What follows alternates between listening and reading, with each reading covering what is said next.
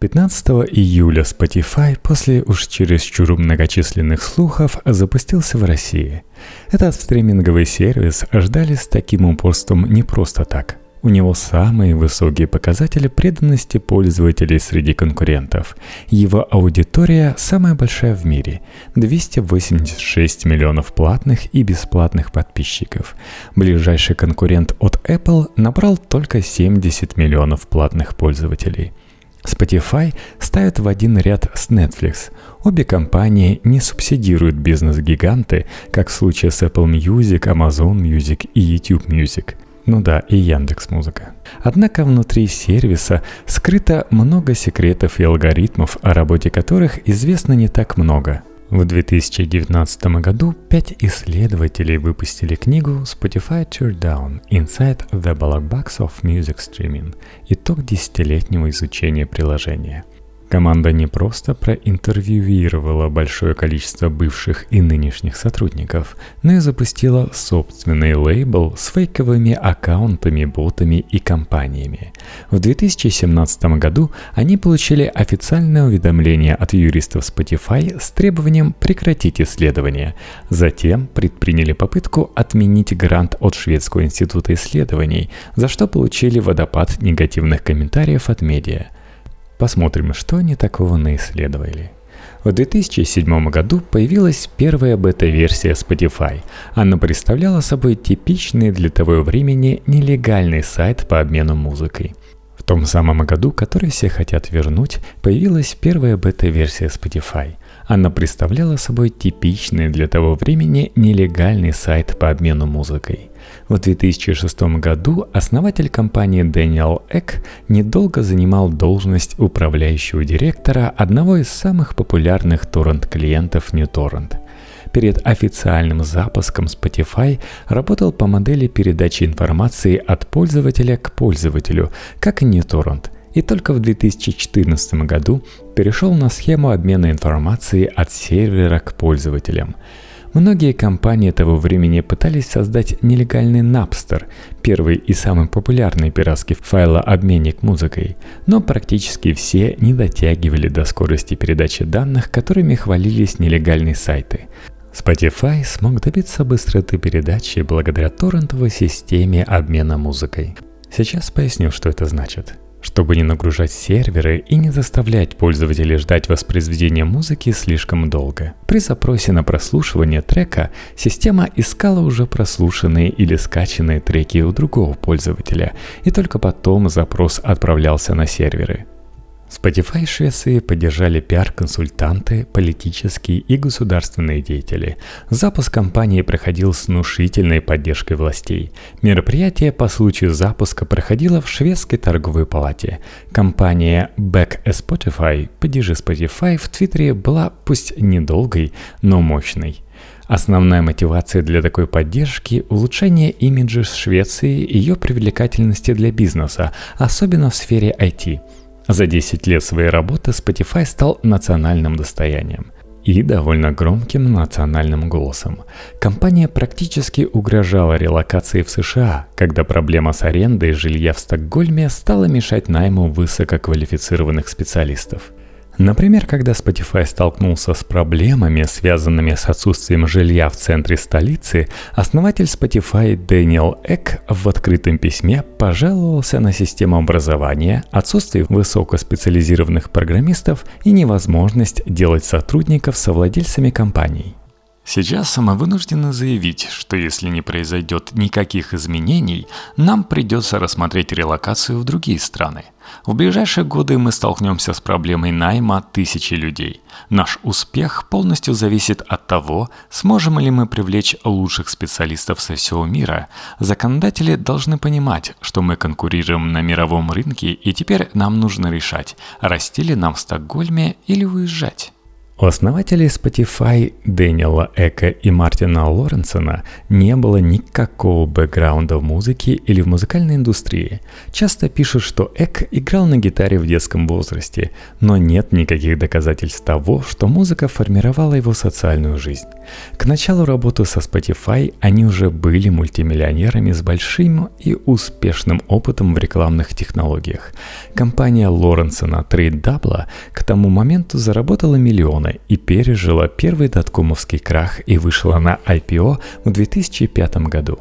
В 2006 году TradeDouble приобрела небольшой стартап по контекстной рекламе Advertigo, который как раз основал и продвигал Эк. А ранняя история Spotify в медиа выглядела более музыкальной, чем она была на самом деле. В интервью Дэниел Эк утверждал, что он запустил сервис по двум причинам: спасти музыкальную индустрию от пиратства и помочь друзьям с плохим музыкальным вкусом начать слушать больше хорошей музыки. Более глубокое исследование показывает, что основатели компании искали новые возможности для бизнеса, которые случайно оказались связаны с музыкой. В 2006 году, когда компания открыла свой первый офис в Стокгольме, главным фокусом была разработка софта для дистрибуции контента большому количеству пользователей. Какие именно данные, не было настолько важно. Основатели компании в интервью деловым изданиям презентовали Spotify как платформу по дистрибуции контента, в первую очередь видео. В заявке на регистрацию патента было уточнено, что медиа в данном случае относится к любой категории контента – музыка, видео, фильмы или изображения. Ну и дальше срыв покровов. Spotify никогда не был инновационным первооткрывателем. Компания на ранней стадии замечала популярные тренды, адаптировала их под себя или скупала компании, которые уже достигли успехов или создали что-то востребованное новое. В 2011 году, когда Spotify выходил на американский рынок, индустрия обсуждала радио Pandora, которое проигрывало музыку без остановки на основе рекомендаций. Пользователю достаточно было вбить в строку поиска Алиша Кис, вальяжно развалиться на диване и слушать похожую по жанру и темпу музыку. Spotify в то время был прямо противоположным сервисом, похожим скорее на iTunes. Чтобы включить музыку, нужно было найти ее в базе данных и включать каждый трек по очереди. Успех алгоритмов конкурентов заставил компанию быстро перестроиться и понять, насколько фоновое прослушивание музыки важно. В 2012 году появилась Songza, которая стала чем-то средним между Spotify и Pandora. Уникальность сервиса была в музыкальных рекомендациях. Songza не просила пользователя искать трек или выбирать жанр, а наоборот, давала пользователю выбор из различных настроений музыки. Songza стала первой компанией, которая использовала кураторов для составления плейлистов в соответствии с рекомендациями слушателей. Spotify выкупил сначала копию Songza под названием Tuniga, а потом Echo Nest, которая умела работать с соответствующими алгоритмами. Талант видеть новые технологии и подходы в прослушивании музыки привели к тому, что Spotify несколько раз менял не только свое внутреннее устройство, но и слоганы. От «музыка, которую ты хочешь, где бы ты ни был», до «музыка для любого момента». Если в 2008 году сервис был базой данных для поиска музыки, он состоял из треков, строки поиска и собственных плейлистов пользователей, то сегодня алгоритмы сервиса построены вокруг поведения, эмоций, настроений, которые поддерживаются курируемыми плейлистами, мотивационными сообщениями и меняются несколько раз в день. Но, кстати, не стоит забывать, что это медиакомпания, которая продает свои аудитории рекламным конторам, как это делают Google, YouTube, Twitter и Facebook. С 2015 года сервис покупает и вводит технологии, связанные с искусственным интеллектом и исследованием человеческого поведения на основе прослушивания музыки. В 2017 году компания приобрела стартап по искусственному интеллекту Neland, блокчейн-компанию MediaChain Labs, компанию по работе с рекомендациями контента Mighty TV и стартап по аудиозадержке Synalytic. Музыка — это данные, а данные помогают лучше понять особенности и предпочтения каждого пользователя и продать их брендам. Spotify выступает посредником, торгующим персональными данными подписчиков. По мере поглощения стартапов по анализу данных, Spotify использует эти данные для дрессировки алгоритмов и механизмов по прослушиванию музыки. Это влияет на бизнес-решения и помогает компании совершенствовать способы прослушивания музыки, делает вывод журналист Forbes Бернард Марр. Spotify выглядит как прямая противоположность Facebook, но делает примерно то же самое. Собирает данные, работает с данными, знает все о поведении пользователей и о них самих. Поэтому нужно задавать себе вопросы: какой тип контента продвигается на платформе, каковы перспективы для молодых артистов и какое влияние имеют такие корпорации и платформы. В 2018 году Spotify предпринял попытку исключить из своего каталога артистов, которые своим поведением способствовали распространению насилия и ненависти.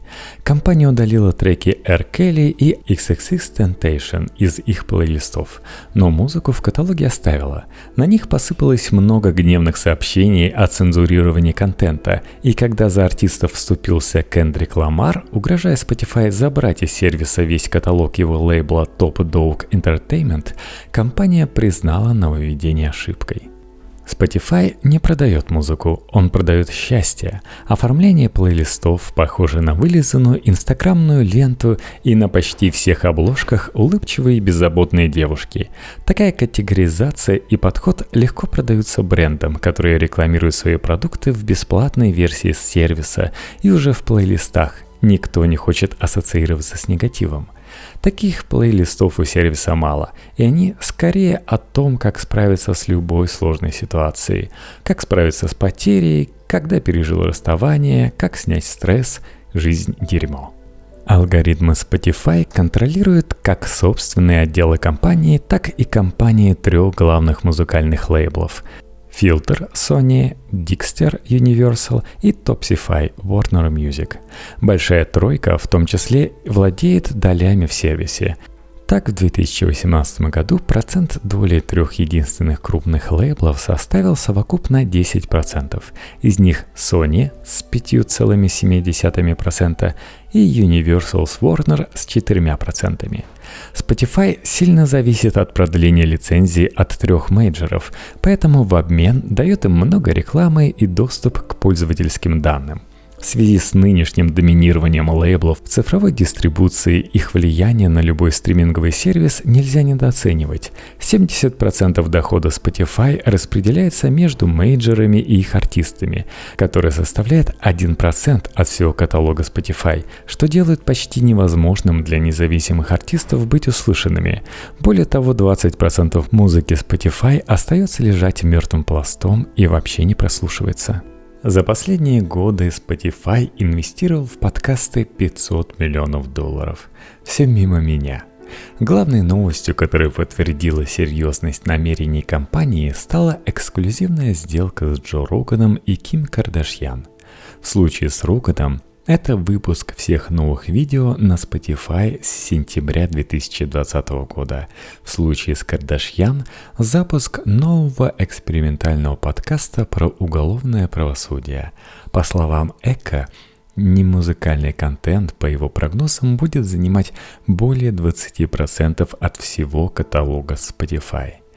Цель Spotify – стать самой большой аудиоплатформой в мире.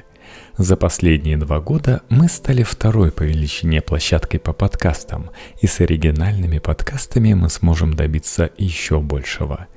Желание Spotify стать большой аудиоплатформой продиктовано не только стремлением расширяться и завоевывать новые аудитории, но в первую очередь жизненной необходимостью меньше зависеть от дорогостоящих каталогов лейблов. И это не сильно радует большую тройку. Spotify уже один раз попытался обойти цепочку, в которой вовлечены мейджоры, объявив о возможности напрямую заливать музыку в сервис и пользоваться встроенным агрегатором DistroKid для доставки музыки во все остальные стриминговые сервисы. Позже они отказались от нововведения и объявили, что не должны заниматься работой, которая лучше всего делается лейблами. Понятно, в чью пользу было сделано заявление.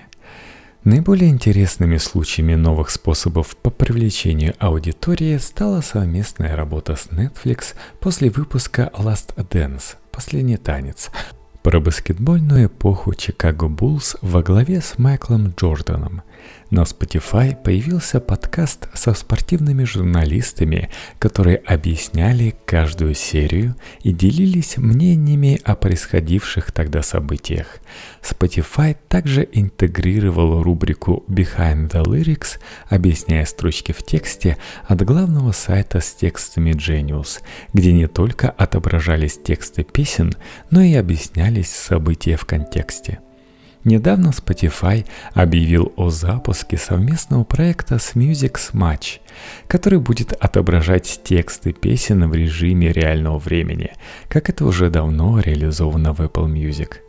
Многие считают, что следующий этап для Spotify должен превратиться в дилемму, похожую на ту, с которой столкнулся Netflix, решив в итоге производить собственный контент, а не полагаться на уже существующие каталоги фильмов.